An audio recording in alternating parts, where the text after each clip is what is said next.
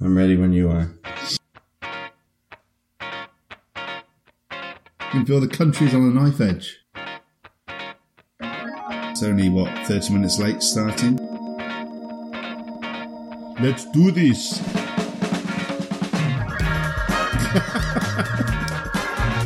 It's a joke, obviously. You're in for a treat. We're not rioting yet. I don't like that question.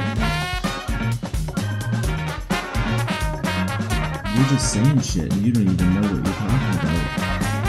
That Spidergate sounds way cooler than Manta Rays, doesn't it? And I was like, well, here's my two cents. You, you, you need a lot of scotch. That's how we should describe the podcast. If they all went out and recruited one more person, then we'd have double the number of people listening. Well then. Let's start the show. Oh, delicious bourbon and a brand new episode of the podcast. Oh, how could it get any better than this, Brad? How are you doing, my friend? Well, I'm not so bad. I'm, I'm not on the bourbon. I am on the uh, Buckham Ale, the uh, finest ale known to man. So if anyone from Buckham is listening, uh, feel free to send a case it my way because I'm a big, big fan. Yeah, all right. Well, I'll have to try that one next time I come and visit. Well, please do. Yeah. Well, we can go on a little tour. It's not that far from where. Uh, well, I was going to say where home is or where my dad is based, my family based. Oh, So, I thought yeah, you were just going to like give out your home address on the internet, and then we were. Yeah. What's wrong with that? That's fine, isn't it? yeah, do it. Go for it. Yeah. I'm at number tw- No. Yeah, that's when we just hear the big like.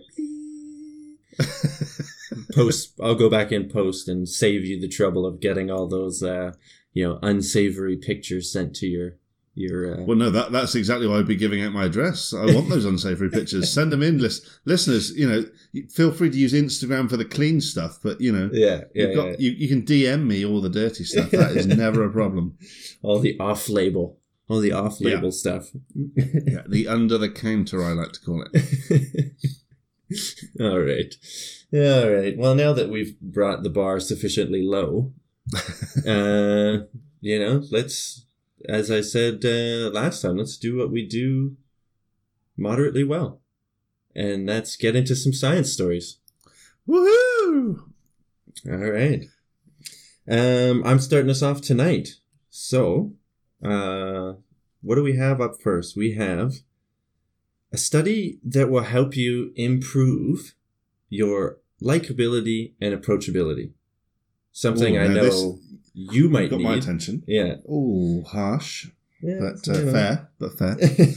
yeah, fair play, fair play. Yeah, yeah. Uh, so this was done by a, a, a group in Japan, um, who are very known, who are known for being very approachable and likable. The Japanese, uh, and they wanted to show. Well, what they did show was that uh, the simple act of nodding, so the simple head movement, gesture of nodding, increased likability and approachability uh, which I guess this was the first time that anybody's looked into this. It kind of seemed like an obvious to me. Uh, you know, nodding is a pretty well-known uh, gesture around the world. Well, Um, I'm, I'm now just thinking of one of those nodding dogs you see in the back of cars. It's like I, when I see that in the back of the car, I don't think, oh, that guy driving that car is likable. I think, what a twat. But you know, Yeah. cute, cute nodding dog. well, this is this is one of the limitations of the study. Uh, is that they they used computer-generated uh, figures to do the nodding. So they sat people, women and men, in front of a, a computer, and they showed them a video clip of this computer generated uh, face doing a nodding gesture, a head shaking gesture, or just being motionless. So they didn't test dogs, is what I'm saying. So maybe it's Right. it's different for nodding dogs. But then they they got the uh, and they do they do acknowledge this as a limitation of the study is that yeah we use computer generated female faces and so you can't really generalize across a whole Uh, spectrum so all the men are ticking the box going, well, she's consenting, so I'm in here. Yeah, I'll try and buy her a drink, see where this goes. Yeah, exactly. Although the the uh, the results were the same for women and men, so it didn't matter. Women also Why did- rated. Why did they use computer images? Surely there's enough human beings out there that they could just say, "Do you mind if we film you for thirty seconds, nodding, shaking, Yeah, I don't know nothing?" because they, like I said, they even said that that it's like this is a limitation is that we would have to do this study with like different faces of different races, you know, of different backgrounds, you know, like to to see if it like holds true both for Mm. the face doing the nodding and the people rating the agreeableness of it. Uh, I assume they use computer generated images because that's what most Japanese people fall in love with these days is anime figures. So Controversial statement there, Flash. Hey man, uh, as a side note, I saw a documentary about it. there was Okay, well, a uh, what, what you call a documentary, some people call pornography. So you maybe want to tread a little bit carefully here. I think it's an I think it's an interesting uh, sidebar to Yeah, this the, story. the, the, the plumber came to fix the pipes, but at the end of the story, he hadn't the pipes at all. yeah, that's maybe that's North American pornography. You obviously haven't seen Japanese pornography. Obviously not. Um, but uh, anyway, no, there is a program. Like it's like a video game. So this guy that developed all these video games, these really popular video games in Japan, like uh, role playing games and these RPGs, all this kind of stuff. He developed the same this. thing, isn't it? Nah, nah, totally different. I'll explain. The, I'll I'll DM you. I'll DM you the difference.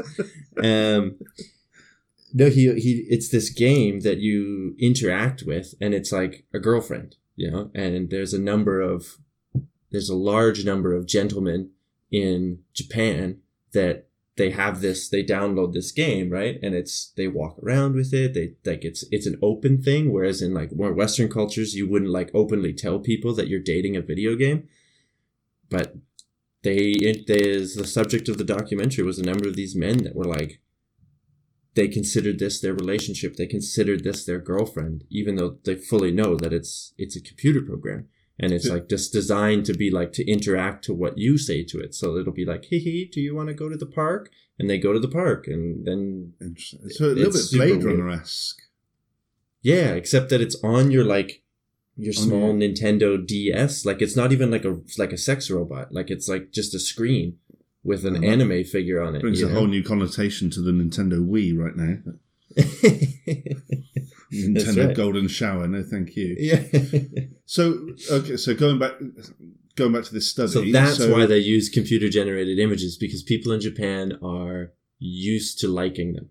Okay, And that's Okay. totally my, you know, that wasn't in the study. That's Brad's. that's that's Yeah. Flash's interpretation. Okay, Yeah. so okay, so going back to the study. So I, I've not been to Japan, but I, I know colleagues and friends that that have, and obviously the the culture there is somewhat different to the westernized culture. Yeah. Um. So a lot of them will say it's a, it's a yes. A lot of my colleagues say it's a yes culture. You'll you'll be having a meeting with somebody, and you know the the people on the other side of the table from Japan will be yes, yes, and and nodding and saying yes and agreeing, and then you come out of that meeting, and two weeks later, nothing's happened because actually they were saying yes because they just wanted to be polite to your face. yeah. But then two weeks later, they're like, "Well, actually, no, we're not doing that. We're doing something to- totally different." So, but so I, I, what I would like to see is extrapolating that out into a different culture because I just wonder if there is a, a cultural link. I wonder if the the results would hold if they did Yeah. it to a European base or an American base or something. Yeah. Or if you get like some surly Irish guy that's just like, why you keep nodding at me? Well, the screen just gets punched. Yeah, yeah, the next, exactly. right, yeah. exactly. Or maybe I don't know. You would think then like you could you could have the opposite effect if the Japanese people are known for just like nodding, you know, and not meaning it. Maybe you would expect that they wouldn't. You know, the same thing would be with the computer thing. They would be like, ah, I don't trust that. He's just nodding because that's what you're supposed to do. You know. Right. Yeah. Yeah. Maybe that's maybe that's another reason why you do it as a computer because then it's like a there's no there is no connotation to it. Right. You know, there is no thought that it's an actual person with feelings or whatever. But I don't know. Yeah, yeah, it's kind of it is kind of interesting. It just kind of grabbed my my attention no, for that, well, head- it- headline, well, but it seems silly. Ob- Obviously, through the media of, of podcasts, those people that don't know me and haven't met me won't be that way. But I'm, you know, I don't. I know what some people call people like me annoying twats, but I when I talk, I'm quite you know my hands move and I'm quite Yeah, yeah, ah, you know yeah. moving along. Your brother is certainly one of these people as well, based on my uh, limited interaction with him and his Velociraptor impression. Yeah. Um, so I wonder if that's an element because I just found myself then when you were saying talking about it, I, I, I was constantly it's like, oh, hold on, I'm I'm nodding and I wasn't yeah. wasn't doing anything else. So I, yeah, I wonder if is that something that's taught or is that something? hmm. Well, I mean, it's obviously you- taught. It's obviously a part of culture. I mean, it's it's it's a universal. Well, not universal. I mean, in some places, it's it's the opposite, right? Like when you shake your head, that means yes, and nodding means no. Uh, but for you know cultures that have nodding as an affirmative, as a positive gesture, I mean, it Yeah. just makes sense that people would find that more Yeah, disarming, likable, approachable because you're that's what the gesture means. So it's like it's kind of a silly little study for to me because it is kind of obvious, right? Like the headline grab me. It's like nodding in- increases likability and approachability. So I so I read it, and it's like you think about it. It's like, well, yeah, of course it does. You but know, but yeah, it's not like you're sit- if you're sitting there being like, "Get away from me," and you're shaking your head. It's like, well, turns out people don't like to be around that. It's like, well, no shit, you know. But maybe it's just the uh, yeah, Japanese people confirming what they already knew. They're like, if you want to tr- trick silly Westerners that you're doing business with, just keep nodding. But then that's some of the that's I'll say some of the joy of science, isn't it? Of as you said, to me it seems fairly obvious, but until you you've done a study and it's been peer Yeah. reviewed or whatever, well, you, that you know that doesn't hold water.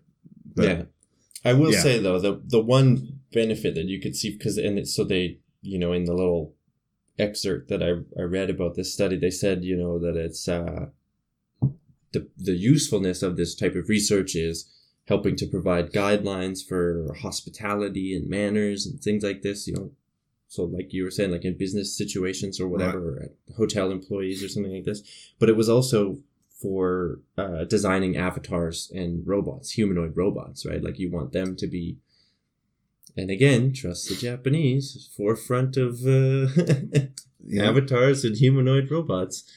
But uh, you want to confirm, I guess, that the similar patterns will be agreeable even on you know a computer face or some Right, kind yeah. of weird sex bot face that you're looking for consent from. I'm I'm just going to hold back here and let you dig your own grave in this one, Flash. as soon as you mentioned the word your own sex bot, I was like, "I- I've done all I can do here. You're on your own. well, I'm just saying, man, wave of the future, dude.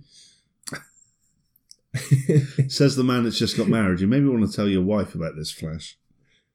well, not for me. I'm just saying. Oh, If it's you just want to. a friend. Yeah, Yeah, I could. I could think of a number of friends that might be interested. yeah. I bet you could. Yeah, well, yeah, it's yeah. uh, I I think it is an interesting what not the sex bot. I'm talking about the the nodding there, but I would I would like to come back and see if there is there is a you know geographically is there a difference? I think that for me would be the big one. But Yeah. yeah, interesting. I'm going to be very. You've made me very self conscious now. I'm going to be very conscious of the fact that I'm going to be like a nodding dog from here on in. But, Yeah, well, you know, and then you could take it the opposite way too. If you don't want to be, you know, if you if you don't want to be bothered on the on the train or whatever, and someone's talking to you, trying to strike up a conversation, just start shaking your head and just Oh, no, like, I- oh yeah, because wait, wait, let me look at the numbers. I had the numbers here. What was what was so people found people hang on people found the nodders to be liked thirty percent more than head shakers and 40% more than remaining motionless. So if you don't want to be bothered, remain motionless. Someone's talking to you, just don't move at all. Preferably don't even blink. Just stare dead-eyed, So you- unblinking so- into well, I, I was going to say that's exactly what I do if I'm on a train and there's a seat next to me and I want to keep it to myself. Somebody looks, excuse me, is this seat taken? I tend not to answer. I just stare at them really coldly. If you want to throw a little bit of movement in, just stroke your thighs a little bit. And Yeah. then you, and just while staring at them in a cold stare, you tend to find they move on quite quickly. On the odd occasion that they do sit there, I would suggest to any listener that tries the technique, if you try my technique of dead cold stare and slight rubbing of the thighs, especially, if they do sit there, I would suggest you pick your shit up and run away as quick as you can because they're probably more psychotic than the impression that you're trying to do. So, Yeah. you know, try it, but there's the safety tip just in case. All right. Well, there we go. We've learned a number of we learned a number of the things just uh, bantering Yeah. off this little study That- here. So That's that, that that's that's my way of you know if I was to write a book on help, that would be in it. Oh, I see what you did there. Uh, because our next story is is about books, uh, specifically self help books. I was Oh, going to well- take the segue in a different way, but you know, you jumped the gun as per usual there. So whatever. Well, we'll I, just. I thought I uh, hit that one out the park. I thought I have literally put this on the tee. I've given the bat. I've cleared the fielders out of the way, and I've told him to take a free swing. Are those cricket metaphors or? And it was more of a, I guess, a softball type metaphor. But I'm nodding now, so you should find me thirty percent more likable. yeah, I'm gonna rate it at like a twenty because my segue I thought was much better, but we'll never Well, know. no, no, no, well, no. Give me your segue. Go on. Uh uh-uh, uh. We're moving on. Oh, People okay. are stressed. People on the train. Well, yeah, because we don't know what your segue stressed. was now. People Listeners are out the- there slitting their wrists, wanting to what was Flash's segue. If it was better than Brad's, it must have been amazing. But now you're not sharing it. So literally, people are out there feeling depressed and suicidal now. But I'm nodding while I say all this, so it's okay. It's slightly okay. Okay. Uh, but for the people that are stressed right now, relax because there is a self-help book that has been proven to be almost as good as going to a therapist or just as good as going to a therapist at reducing your stress levels uh, and coping with you know the hectic modern age that we live in so it's a big problem i guess. I don't know. I don't really work in an office place or anything like that. So you know stress levels apparently in these kind of situations can get pretty high. There's a high level of burnout and, and it costs businesses a lot of money. And sometimes these people that are feeling these effects don't seek treatment for it because there's i don't know financial barriers to going to see a therapist or even you know the uh what do you call it social stigma of going to a I was therapist going to say, yeah, a lot of people see it as a sign of weakness. I think maybe. Exactly, exactly. So they don't go. So uh, what they did in this study was they tested this book. I don't know what the book. I don't even know what the a book, is called. Answer me, Yeah. book. Answer me. It's multiple Yeah, choice. yeah. You've not answered one.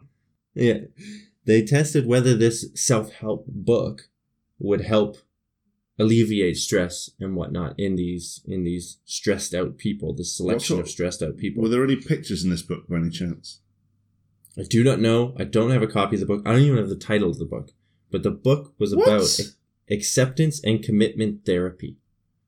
So I don't know. Maybe they're not releasing the book because it's like the guru be all end all book. And if they gave it to the whole world, we would all be happy and love each other and no Well, one would okay. profit on the making of weapons anymore. And the So, Illuminati okay. would be out of a, you know, job from controlling Yeah, us all through fine. fear and manipulations in the mass media. They, they, they keep me happy by pumping all the uh, Prozac into the chemtrails that these planes pump out. That's fine. that's So- right. That's right. Hold on. So they've not. Put, so hold on. So my first question is: Well, surely, well, this could just be a pornographic magazine because that would brighten my mood and give me somewhat pleasure. And then, secondly, they're not giving the title of this book away. So, who Uh, well, let me look at it. Let me let me look it up and see. is this Uh, actually yeah. published in a peer-reviewed paper, or is it just It some is. book reviewer out there going, "Oh, well, this book would definitely change your life"? But I'm not going to tell you which book, but this book No, would definitely it's, change your it's life. published.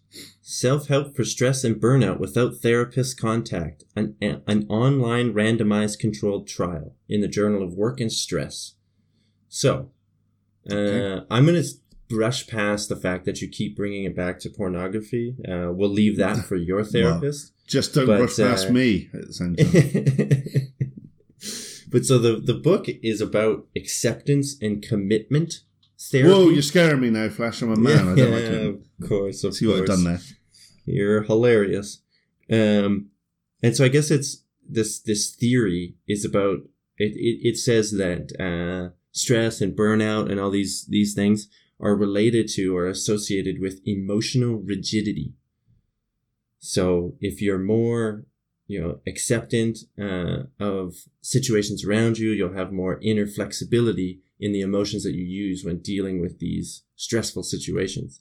uh, and then mindfulness and acceptance facilitate these flexible interactions with your diff- difficult thoughts and emotions.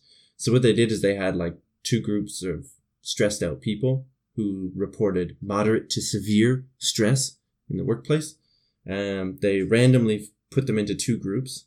Uh, they gave the book to one group immediately and then made the other group wait like I don't know what whatever it was, a couple weeks for the book, and then that's how they tested who you know what did the book help or not because Right. they they looked at the people who had the book first and measured their levels of stress reduction and all this as opposed to the people that were waiting for the book although maybe the people that were waiting for the book were just anxious because they were just like what's this book i've heard about Yeah. Why don't I have the book? What have I done wrong? uh, but apparently uh, the book worked really well people showed marked improvement in uh, in their symptoms of burnout stress uh, well-being and depression uh, than the waitlisted people and three months later they still reported the the benefits so they then took those results like the statistical results that they found in their study and did a meta-analysis. So they looked at all the other studies uh, on wellness and and whatnot that were comparable to theirs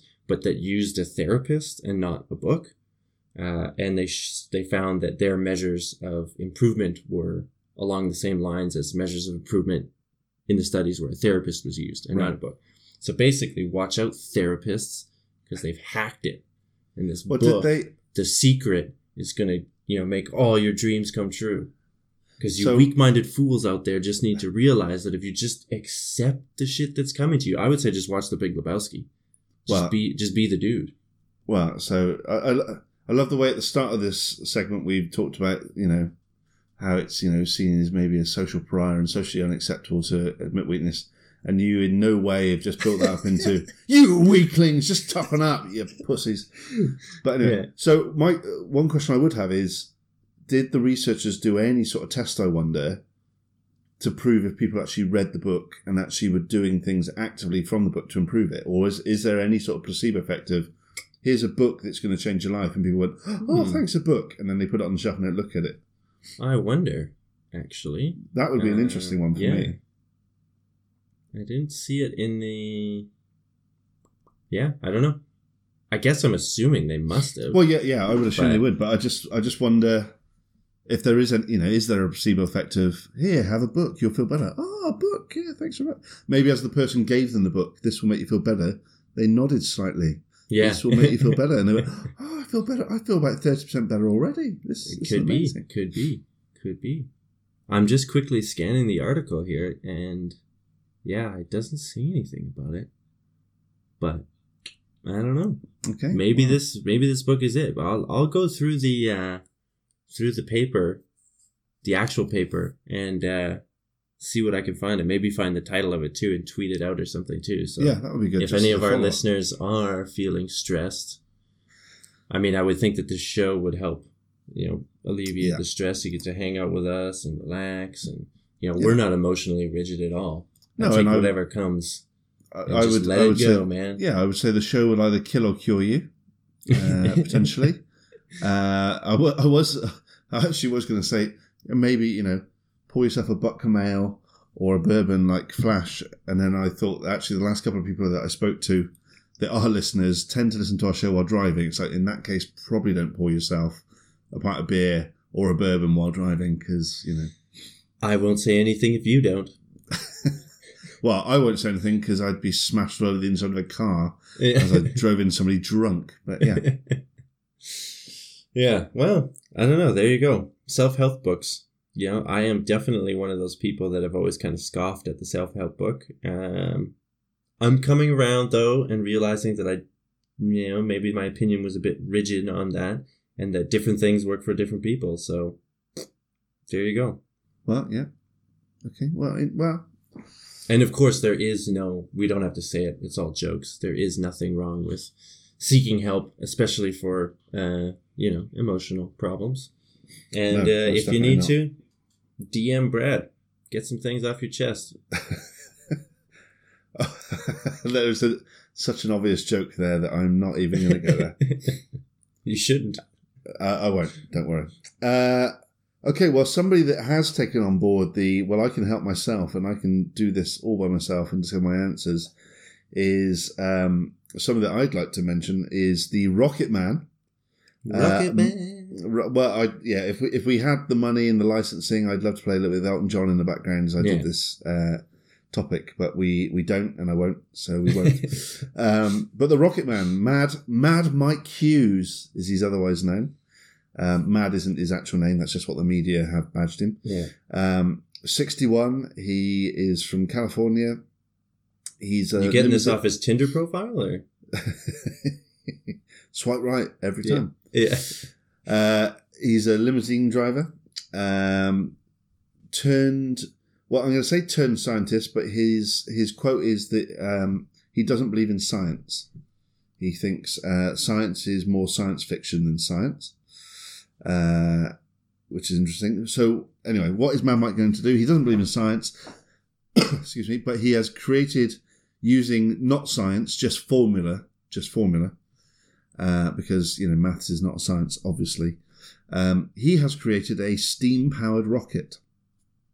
Steam powered. See, I heard about this guy. I did not know his rocket was steam powered. Steam powered, yeah. He's made it from scrap uh, that he's found lying around, uh, and his plan is to fly over the uh, the ghost town, as it's called, of Amboy. It's called a ghost town because it has a population of four people. Hmm. Um, and his plan was this week he was going to launch launch his homemade steam powered rocket, of which he will be inside. Mhm. If I didn't mention that before, from his homemade launch pad, which is a motorhome. Um, it, it costs around about twenty thousand uh, dollars. This cost him. The plan is That's that he'll it. he'll travel at around five hundred miles per hour for about one mile, and then two parachutes will deploy, uh, and he will land safely. Let's hope so. Uh, he'll reach a height of around about eighteen hundred feet. Um, you'll be able to watch it on pay per view on the internet. Um, if you want to watch a guy die, yeah, There you go. You, can pay for that privilege. Um, the main he has he's paid for a lot of this himself, but he also has a sponsor. His sponsor is um, Research Flat Earth, um, because the goal his goal is to prove that the Earth is actually flat. Uh, so he's going to prove that when he comes crashing down into it to his death. yeah, yeah, Yeah. Just just before he just before he smashes into the ground, Yeah, uh, he'll yell, "It was flat!" Bang. yeah. Gone. And they'll go, "See, we told you," and then I'll, that'll be it. It'll be done. Uh, Debate yeah. over. Yeah, literally. Uh, yeah, he'll be sunny side up. So yeah, he was meant to launch uh, this week. Um, it got delayed because although he had the permission of the guy that owns the town of Amboy, um, some U.S. governmental department saw the media hype around this and basically has said he doesn't have certain permissions. So um, the last I saw, he was hoping to launch uh, this weekend coming. Um, once all those permissions are in place, so Those pesky feds. yeah, so who knows? On the next episode, we might be able to confirm that actually the Earth is flat and it's all been a big hoax, or we might be able to report that Mad Mike Hughes uh, was killed and cremated in his in own one fell swoop. yeah, in his steam powered rocket. So, um, Yeah. And is the recipient of the Darwin Award. Yeah. well, so yeah, that would be that would be this coming weekend would be December first and second. So just those in time, just in time for Christmas. so those listening. So so do we know what what launching himself in this rocket like what sort of evidence that's going to gather? Like what how is this going to prove that the earth is flat? Do we know what his plan there is or is he just I'm going up there and you'll all see? Um, I presume once he's up there, he's going to be able to say, "Oh yeah, it's definitely. I can see the edge of the Earth." Yeah, yeah, yeah. You know, who knows? But, I um, mean, you couldn't just go in a plane. You know, you couldn't just buy a ticket. I'm sure ticket prices in California aren't twenty thousand dollars, even if you request a window seat. Yeah, it's just, it just so this makes me think too. I mean, like it's so stupid. Uh, is the guy just doing it for publicity? You know, like is it is Well, it one of these things? You know, like it's got to be because that that is very good that you said that. I don't know if you've read the whole article, but I have one of the- not. To be honest, I haven't read anything about this guy because I find it so asinine and kind of frustrating. I mean, it's I, I go through all the Instagram about conspiracy theories and flat earth and I laugh and I, I do enjoy it, but it just bothers me. It still bothers me to a, to a certain extent that this fucking shit is getting talked about, you know? But, you know, So, so the reason I say it's, so when I was looking up, so I saw saw the word steam powered. It's like, well, hold on, I want to know about this. I couldn't find any details other than them saying in the news it's steam powered. I couldn't find any details about. yeah, that is more interesting to me is like Yeah, how he that- built the that- rocket. That's what I that's what I want to know. Um, but actually, then in one of the in the earlier articles where he talked about he's going to design it, he also mentions that um, he will be announcing his intention to run for governor of California. So it's funny you should say about publicity because it's like, mm, yeah, we've got this guy that's built. Oh, he's built his own rocket. Wow, Yeah, yeah. he's going to run for governor. But um, If he runs the state like he built that rocket, he'll be super good. Yeah, and uh, and actually, while while you and I we, we spoke about this just before we came on air, but then my phone has just beeped to say um, it was an intercontinental ballistic missile that has just been fired by North Korea tonight. So hopefully, we can get this episode out before we all die in a nuclear holocaust. But um, Yeah, well, I'd, I'd, yeah, I'd rather be talking about harmless, well, only harmful to one man rockets than, you know, harmful to the whole world or thousands of people rockets. So, yeah, I don't know. But I guess we can, yeah. Let's just hope that those North Korean rockets still love water as much as the last ones. uh, yeah, by all accounts, it has landed in the uh, the Sea of Japan or just off the coast of uh, Japan, but it was a intercontinental. But don't worry, uh, President Donald Trump has said we will take care of it when he was questioned about the missile launch uh, just a few minutes ago. So uh, I don't know about you, ladies and gents, but I will be hiding under my table as soon as we finish this podcast Well, uh, in the old duck and cover scenario because this this sturdy half inch thick wooden table will save my life. I can tell you that now. it's good to know that America's got their best men on all the on all the problems. You know, the North Korean problem and the flat Earth conspiracy. You know, it's it's good to know that America's taking care of us. Uh, Well, it, it, this week I think Mad Mike Hughes will be made head of NASA. So uh, he just might. He just might. Uh, yeah, I don't know. Crazy America. Oh, America. Where did you? Where, what happened? well, I think it's living in close proximity to you crazy Canadians. I think that's what finally just pushed them over the edge. Hey, man. The only thing we launch into the air is snowmobiles. And that's just because it's a wicked good time, you know? it, it does look good. I've seen some of the videos. It does look good fun. You just gotta send it. Just send it. Uh, well, so yeah, so Mad Mike Hughes, um, yeah, could could well be this time next week a hero. Uh, conversely, could be flatter than a, a pancake. Uh, and as you rightly said, maybe yeah, in in the flat, maybe he'll maybe he'll hit the earth so hard he'll make it flat. yeah. Um, but yeah, potentially, you know, when I saw this, I thought surely he's up for a recipient of the Darwin Awards, which I've not I've not seen who the contenders are for this year, but um, Yeah, it's it's possible. And before we jump off of this, I just gotta say that it is, you know, like this guy it's a win-win for him, really, as long as he doesn't die. Because he has no there's no there's nothing to test. He's just gonna go up there and say something. You know, he's just gonna go up and be like, Oh, I saw the edge of the earth and everyone that's been in a plane has since saw the edge of the earth. So it's still just the same. Well, I saw this versus I like it does it does nothing to advance the argument whatsoever. It offers no conclusive proof. This is why the guy doesn't believe in science because he doesn't fucking understand how science works. you know, and I just I have to say this because it's so aggravating that I'm not gonna Well, say that you- people like this exist because I am all for rednecks launching things, launching themselves. like I said, snowmobiles, whatever. Like I love it. I get involved as well. It's super fun, but not for such a ridiculous cause as flat Earth. And I know that that's like you know I'm I'm getting trolled by the by the flat earthers because it riles me up. But god damn, well, and, and what I so one of his quotes, which I particularly like, is, "I know about aerodynamics and fluid dynamics and how things move through the area, about certain size of rocket nozzles and thrust, but that's not science. That's just a formula." Well, no, I think you'll find what you've just described there is science. The It's way a fluid moves Yeah. is science. Aerodynamics. It's a science. Yeah. How things move. I think you'll find a guy called Newton Yeah. uh, came up with these laws of motion a few years back, which kind of sort of put a name to. Yeah, I don't. You know, I get if people go, "Well, I don't." You know, you, can call it whatever you want. Don't call it science. Maybe well, it's just stuff. Stuff happens. yeah. Well, yeah. In a very Yeah. predictable way because it's been tested and Yeah. remains true. Yeah.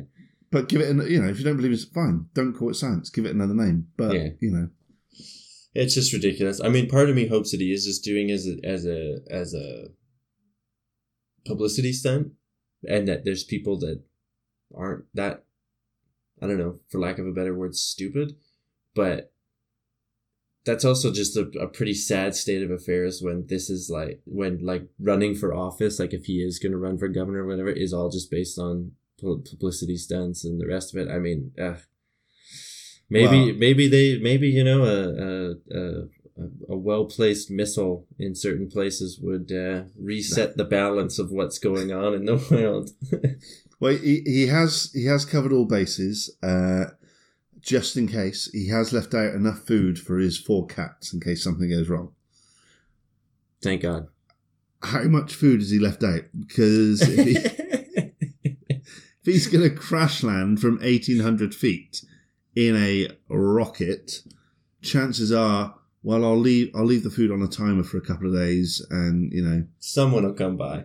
yeah, Furball and Kitty will be okay. Yeah. Mm, Those two will eat the smallest one, and that'll give them, you know, another couple days, and then Oh, they'll yes. fight it out and eat each other, and that'll give the, the surviving cat another couple days. But like survival of the fittest, is that what you're Exactly. saying, Flash? yeah, which is exactly yes what this guy's and I and it and I I want to watch like I want to watch his live stream, but I like in no way want to fund any flat Earth you know website or whatever. So I'm just gonna wait till the inevitable tragedy happens, or it just doesn't. You know, he Well, just never launches.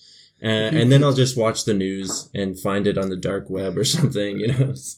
Well, I was going to say if you could, uh, if you, don't- I, I, I'm exactly the same as you. I kind of want to watch it, but I don't want to, you know, fund fund the crazy. Um, but maybe if you and I in the next couple of days could work on hacking the encryption around blockchain, and then we could hack in some Bitcoin, Yeah.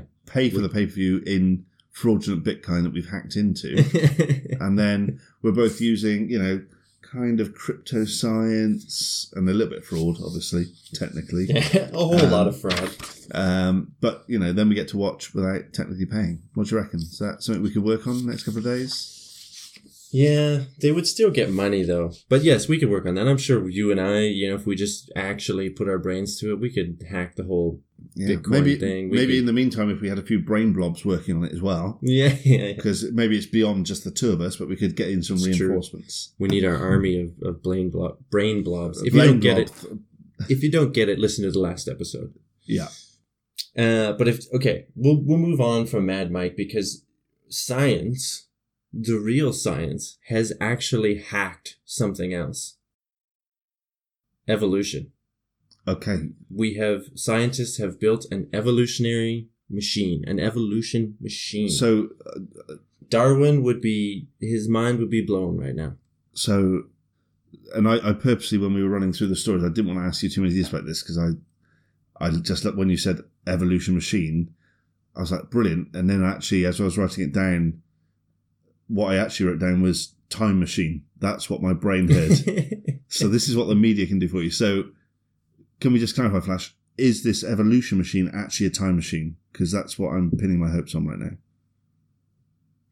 uh, well, you're going to be a little disappointed, Oh. so I'm going to recommend a book for you. uh, you could have at least but in the nodded. meantime, you could have at least nodded while you said that. Yeah, I don't want to. I don't want to increase my uh, likability or approachability. It's a good thing that we're separated by this much distance, you know, already. So Well, about six inches based on your hands there, but in, in reality, listeners, about 800 miles. But yeah, uh, no. So an evolution machine. okay, Um, basically, they found a way to program evolution uh, in bacteria cells and the viruses that infect them. So evolution is a you know a, a really slow process, as we know, and it uh, in this system of, of bacteria and the viruses that infect them, they're each trying to fight off each other, uh, and in doing so, they create you know different proteins and molecules uh, for that competition that they're in. Uh, and basically, what they've done is they've taken this system, this bacteria and bacterial virus, um, which is called a phage. Uh, they've taken this bacteria and phage system, and they can now program it and basically run it like a computer. So just like a computer will run through different algorithms and logic sort of situations in order to come up with a solution, uh, that's what you can do with a bunch of bacteria and the phages that infect them. So, uh, how it works in detail is you need a bunch of bacteria uh, in a little chamber or whatever um, that you can you can alter their conditions in a little bit of in in slightly different ways. So, say for example, the growth conditions in which they grow in, so the medium in which they grow in. Uh, so you have a bunch of different selections, right? Like, or a gradient of differences amongst these bacteria, and then you infect them with the, the phage. And you kind of just repeat this over and over and over until the phage finds a way to infect the, the bacteria that was uninfectable or optimize the infection or anything like this, or the bacteria finds a way to fight back against the phage. And in doing so, both of these entities are creating molecules and proteins that are helping them win this battle. Um, and it's these molecules and proteins and things that the researchers are after. So these would be very useful in designing drugs or like antibody therapies. Right. And if you work in drug development, which one of us may or may not, or has some experience in it, uh, you might know that coming up with new targets or drugs or molecules that a drug might be based on is a really intensive process, can take a long time, and it's just one part of a very long train, chain of things that have to happen before a drug can get to uh, market. So, to kind of drive it home and give you a, a better example of how this uh, computer inside a cell, they're actually calling it computation within a cell, um, works is let's say, for example, you have a bacteria that's resistant to a drug. Right. And the way that it's resistant to the drug is that when the drug gets into the bacterial cell, the bacteria have a pump or a mechanism to pump it out right. uh, that just ejects the drug out of the cell. So the bacteria, the drug can never remain in the bacteria long enough to kill it. It can just flush it out. So you set the the the DNA phage, the bacterial virus, on this, and it will. You can then drive the the virus to find uh, some sort of a mechanism to block that pump. So over gener you know generations and generations of selection, and these phage viruses are some of the fastest evolving forms of life on the planet and bacterial generations are very quick as well you can grow generation and generation in a couple weeks they will continually try and find a solution to this, this bacterial pump, and they might come up with some sort of a protein or a molecule that when the virus gets in there, blocks the pump and therefore allows the virus to remain inside and the drug to to kill it. So it's like you're just setting up these scenarios in which you're guiding evolution towards a desired result or sometimes in a, in a desired direction and then the molecules that are produced you're just like, oh, hey, well, that could be useful. You know, so it's it's really programmable in that way. Um, and the chambers that they're doing this in too, they've they they use 3D printers to make these little chambers and to make this whole system. So it's like really uh, like any lab can basically get the instructions on how to do this and just start doing their own experiments with it as well. So it's it could, you know, right now they're at a small scale. Um, it takes them about two to three weeks to run an experiment and come up with a useful molecule that can then be further tested. Um, it could be, yeah, it could totally revolutionize the way that we discover new molecules for treatments or all sorts of other things. And like I said, because it's 3D printed and stuff, they're basically, you can download the instructions. Right.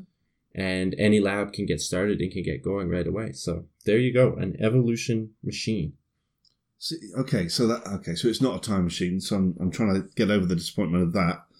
Um, but yeah, okay, and yeah, in terms of speeding up drug development, especially for you know the thing that hasn't been, I think we touched on it maybe in an early episode a long time ago, but antibiotics. There are just no new antibiotics coming through Yeah. because they're just so expensive to to fund and research and discover and develop.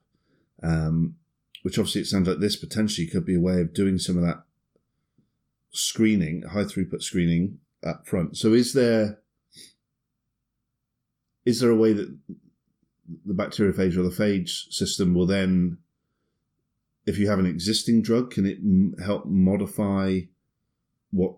I guess it's not. So I guess it's modifying the bacteria to look for the targets. Yeah, so this was kind of the tricky thing, like, and and I would need to to really delve into the details to to to give you a better answer than sort of what I the the best example that was that I have is that one I said where you, you know you have the pump Yeah. and then it finds a way to block that right like that you can grasp that makes sense but when they when I'm reading about this they do talk about it it's like as as you're driving both the bacteria and the phage to create useful Right. variants and useful molecules so yeah i had trouble with this too of like trying to visualize exactly what like what it what it would do like how it how you would what kind of molecules you would get and what the setup conditions would need to be in order to do this. Um, so i'll have to like dig into it a bit more and what i find i will post on you know twitter instagram all that kind of stuff. But um, it makes sense. I think that the the the underlying technology that you know we can focus on and that our listeners can take away from this is that it's you're you're setting up these competitions between these Right. two antagonists, right? Between these two competitors, which is what evolution is. Yeah. You know, it's a competition between who's going to survive, you know, adaptability and all this stuff. So you're just you're just you're instead of just letting it go laissez faire, you're kind of putting borders on it Right. so that you can somehow shape the direction that the evolution is going to go in towards an end game. So if you can set up um, a scenario in which, like you, you know, the bacteria have a certain property or the virus has a certain property, and and they can genetically manipulate both bacteria and virus. Like they're both very easy for scientists at this level to to manipulate. So you can really change a lot of the the starting conditions and then just sort of set it like you know set the dominoes in motion and see what comes out at the end or even you know really focus what you're trying to get yeah. out of Well, I, I, yeah, and I guess so. I know that there are some some out in, in research, and I think there's even some on the market of phages actually used therapeutically. So you have a bacterial infection, you actually rather than give an antibiotic, you give the bacteriophage, which basically infects the bacteria and kills it. So mm. there's already that use. So I guess that's there. I guess the other use is: is there a way of maybe you then don't need to develop a new antibiotic because you've got this antibiotic that would work if it stayed in the in the organism long enough. So you give the antibiotic, but at the same time you give the bacteriophage. So bacteriophage is competing against bacteria. Right, we've shut the pump down. yeah Now that drug's in there, bang. So is there a combine? So is it a way of actually maybe you don't need to develop a new penicillin type drug because you, yeah you could make them you yeah you could combat the the actual mechanisms Of that the bacteria yeah use to to become resistant. Yeah. exactly. And and you wouldn't even need to, you know, infect with the bacteriophage as well because you would just isolate the gene that's producing the molecule that works and just make that molecule. Yeah.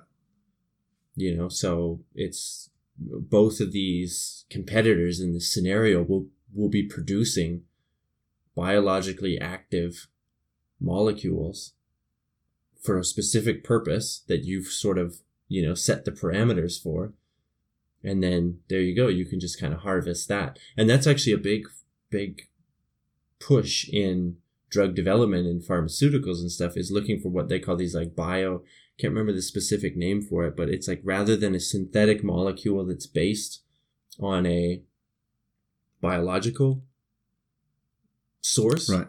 so rather than copying something out of nature, you're actually using those molecules. And this is because we can we can manipulate DNA, and then we can actually purify better now. So you can put certain genes into strains of yeast and different bacteria and stuff. Um, and so then they'll just mass produce that molecule that you that you want Yeah.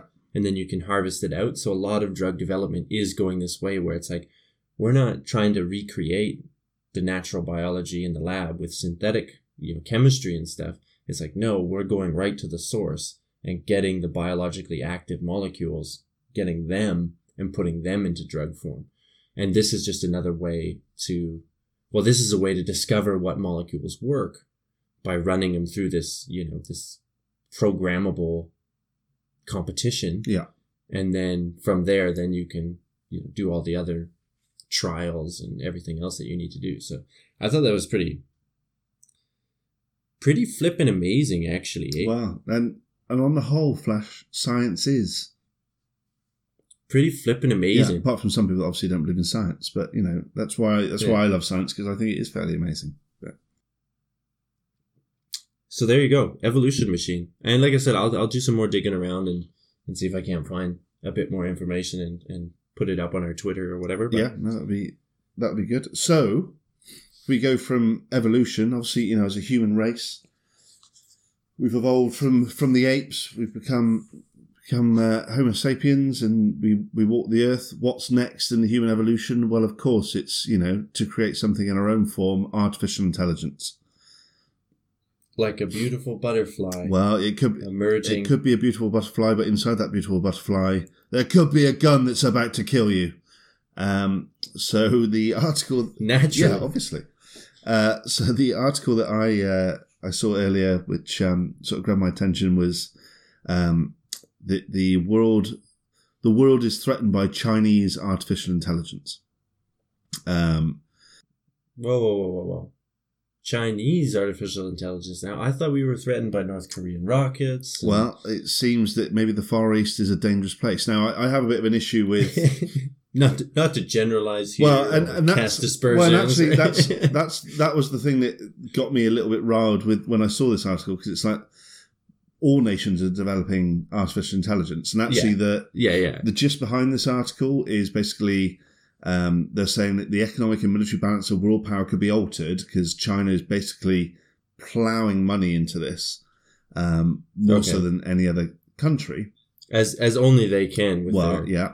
Ec- economic Um, and government system. So actually, this article was um, spawned out of a um, US think tank called CNAS, uh, the Center for New American Security, who are basically saying at the moment, America. I bet they're a bunch of lovely dudes. I eh? bet they are. Yeah, it's Yeah. the new American part I like. What the what? So the Center for Old American Security is out of date now. I, Yeah, Um, yeah. but so basically, th- yeah, as you said, I, I had a generalization saying about the Far East being dangerous. But basically, in this article, basically this think tank has said, well, at the moment, America lead the way in artificial intelligence, uh, but now China's going to catch up, and they're not they're not as moral and as ethical as us. It's like, mm, have you seen who the leader of the free world is recently?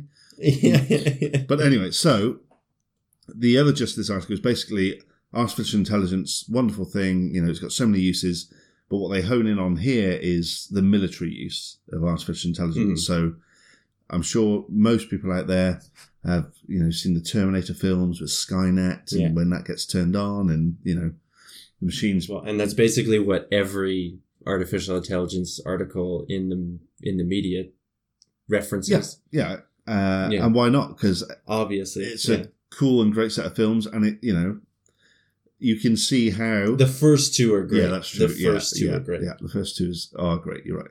So, uh, CNAS have basically said this American think tank that uh, China are catching up. They're pumping millions in. In July, they announced uh, a national plan. China announced a national plan for artificial intelligence, calling on the country to catch up with the US.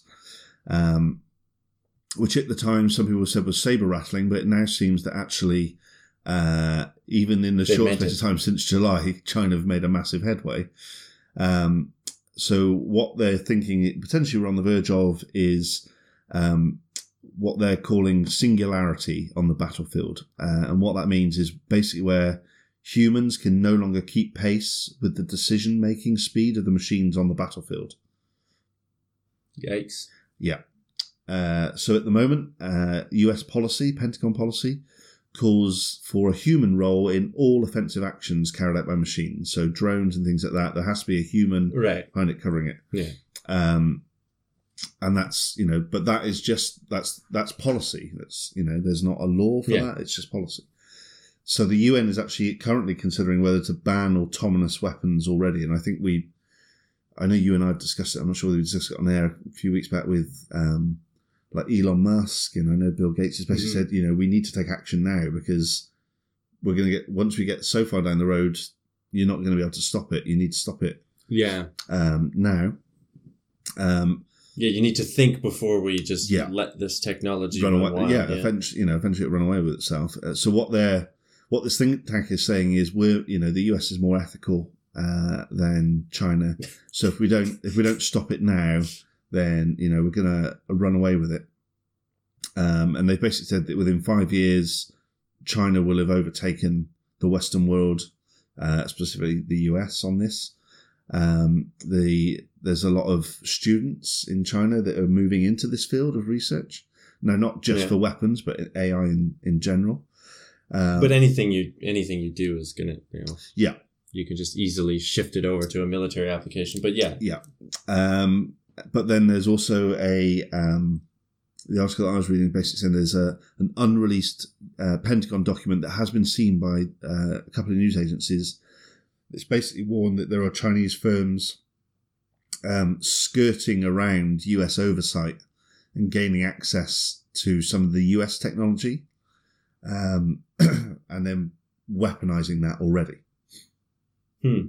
Um, so yeah, to me, uh, when I when I first saw it, it's like, oh, I started reading it, and then like, when I I think you read the article, it's like, oh, you know, mm, yeah, okay, I could, you know, as I pointed out, a few glaring pieces for me of, well, is the US really more ethical than the rest of the world? Um, yeah, it wasn't until actually I, I sort of jotted this down and then I, I went to go make a cup of tea, uh, which you can find some fantastic instructions for in the uh, tail end of the last episode. And as, as I was sat there, was- then it started to hit me of, actually, this is fairly, te- you know, fairly terrifying. At what point does our ability to control this switch off? You know, it, within five years, are we going to have a Skynet situation where it's so out of control, we pull the plug and its only action is to take action against us? yeah, yeah, yeah, yeah. It's a it's it's a tough it's a tough one to kind of wade into because it's so easy to run to the sensational scenarios, right? Especially when you hear that there's basically an arms race going on to weaponize Yeah, AI that or that to makes me, you know, use it on the ba- on the battlefield. However, so this past year I read a really great book about this whole subject called superintelligence. Um, I can't remember the author right now, but he's from a uh, inter like a big university sort of group that's like the Center for Existential Risks or something. Um, it's a really interesting group and uh, Center for yeah I can't remember existential risk something like this. The book is called Superintelligence. It's a tough read, like it's pretty technical, but it lays out so many. It basically what I got from reading it is that there's so many factors that go into what the outcome is going to be, Right. right? That it's on one hand it's uh, comforting in that it's like okay, well it doesn't have to be bad, and if there's so many factors you know, and, and, and outcomes, will it necessarily bad, necessarily be bad? And the answer is, well, you know, it could or couldn't be. So it's kind of comforting that way. It's also, you know, not comforting in the way that, like you pointed out, and like Elon Musk and these other people are saying, is that it's like, no, no, no, this, when you start on a path, you could be creating a chain of events that leads to something that you didn't Yeah. want, you know?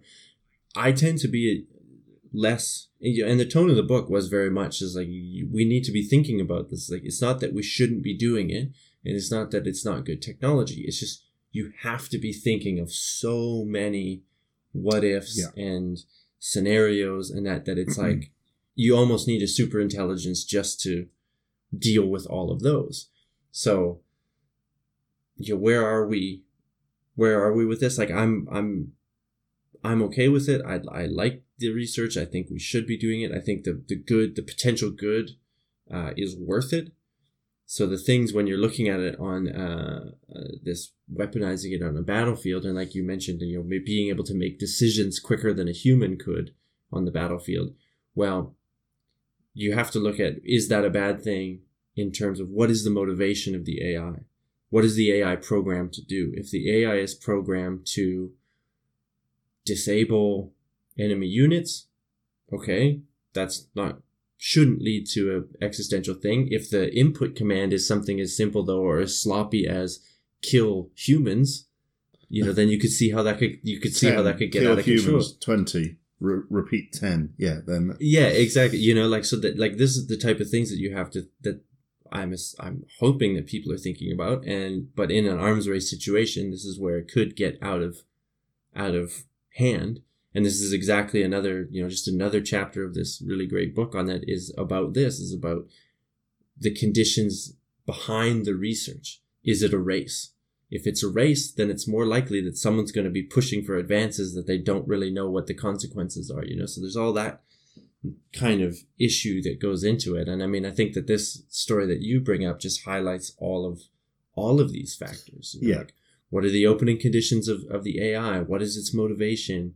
Uh, what is what is its what is its capability? Is it just really good at doing algorithms, or is it learning from those algorithms?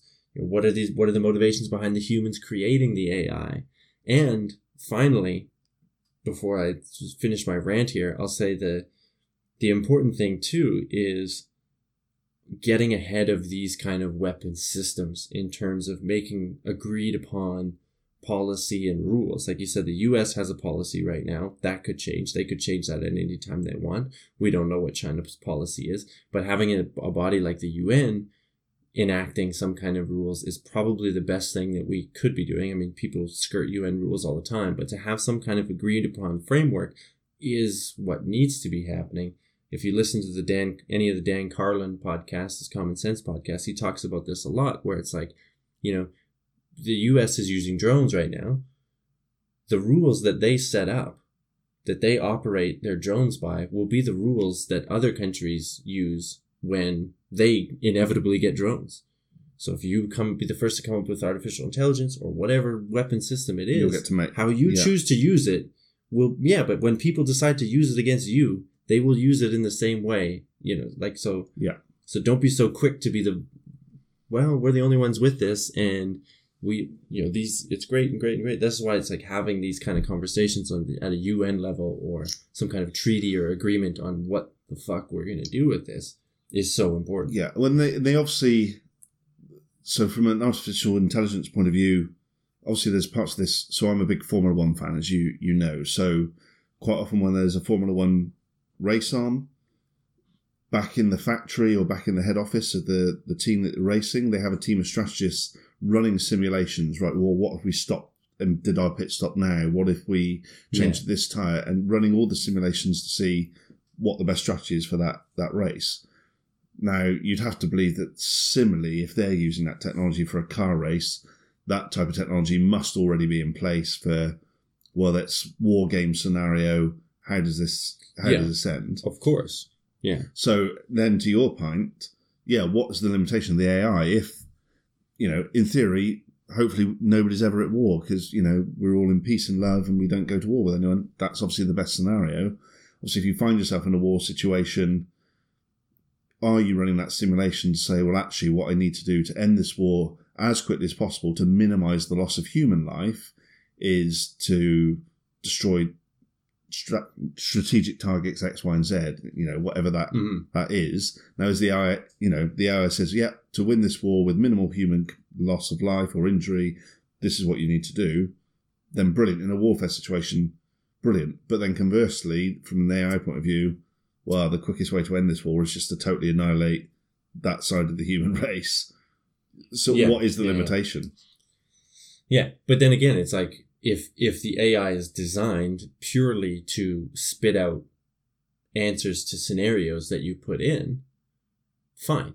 Who cares? I mean, and maybe you wouldn't maybe you wouldn't classify that as artificial intelligence. You know, like what is your definition? Like, does it have to Yeah.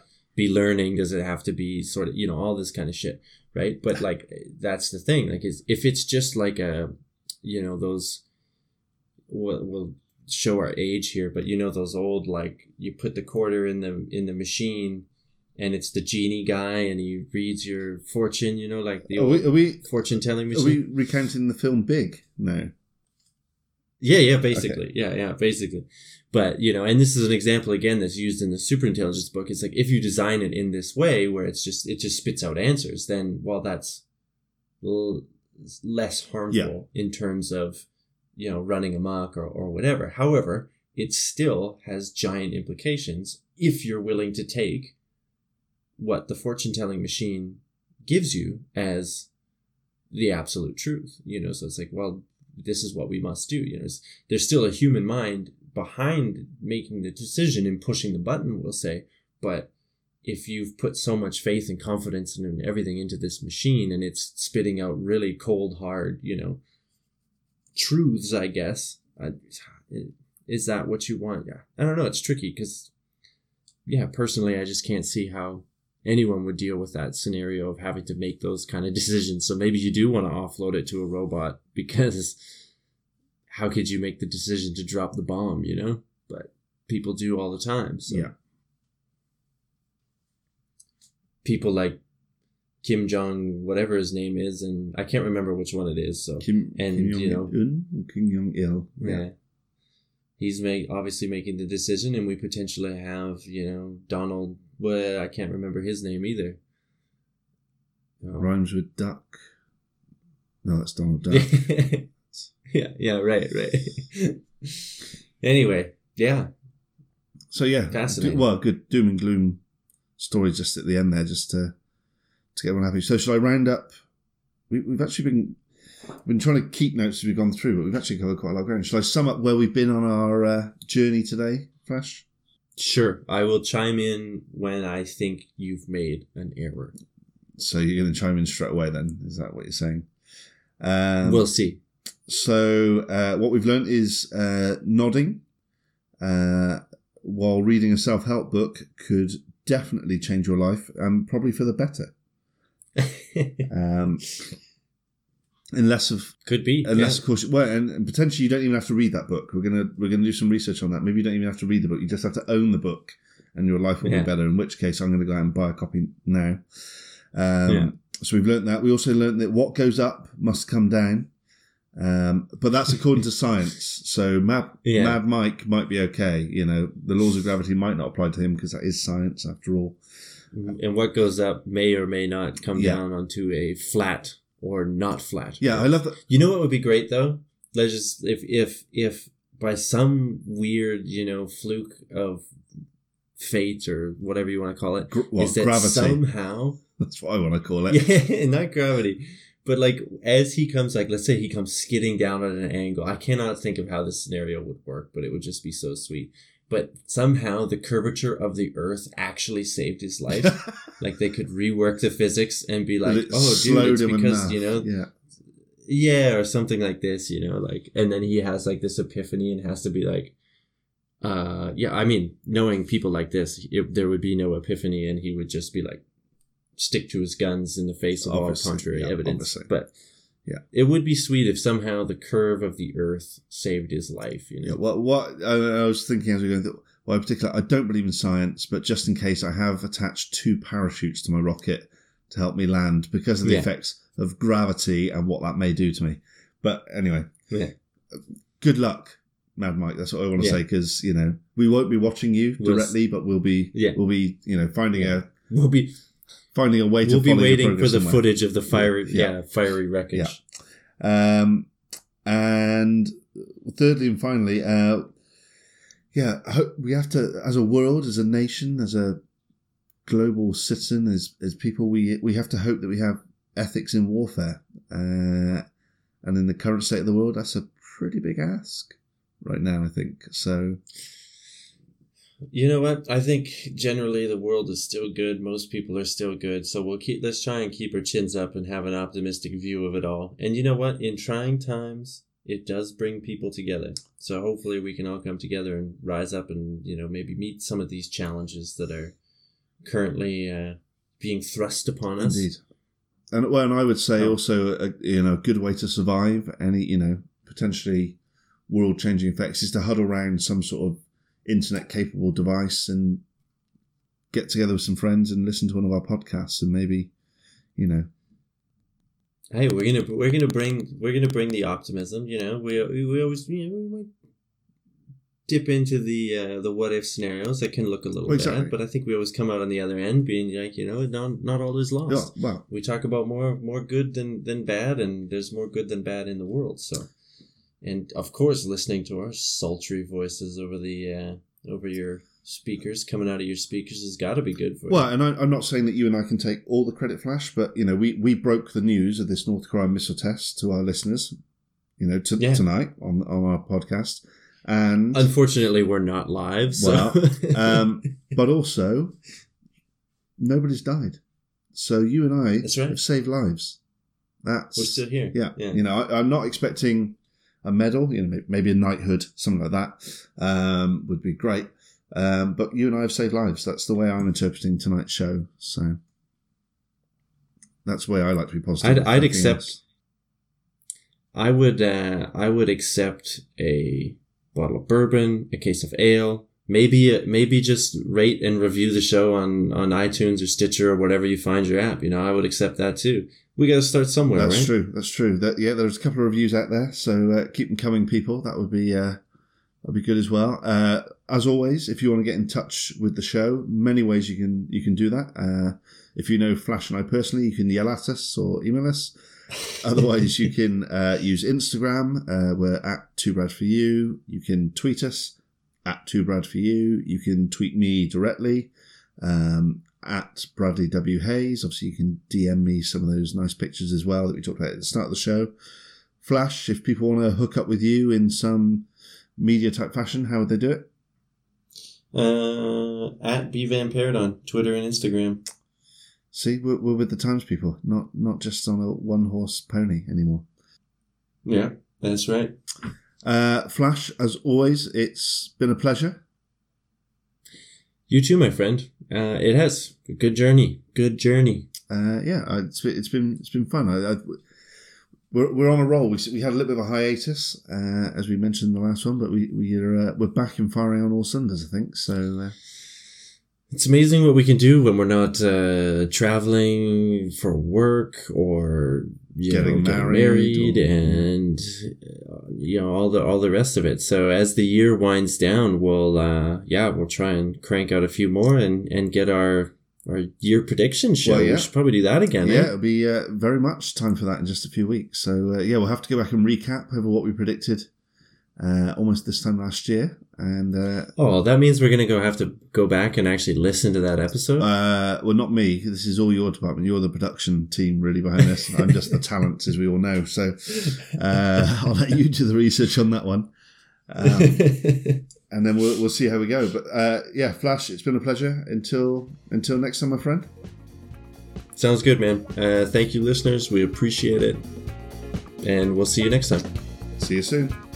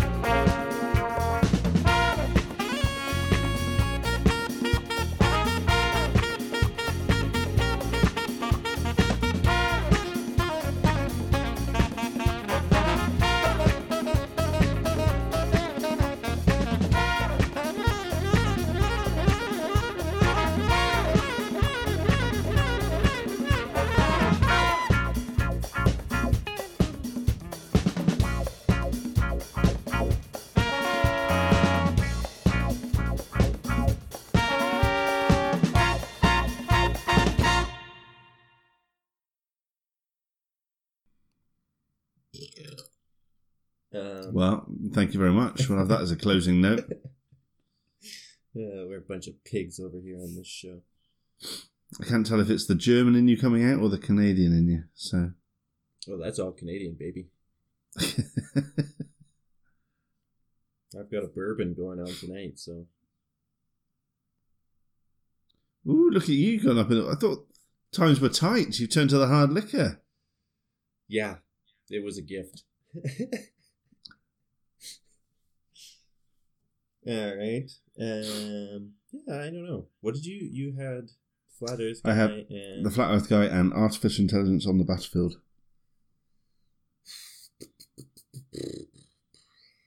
I don't know. Um, it seems like. I mean, this self help book I have, and um, And nodding go together quite yeah, well. yeah, yeah, yeah, almost too well. Well, no, I like that because I think you could.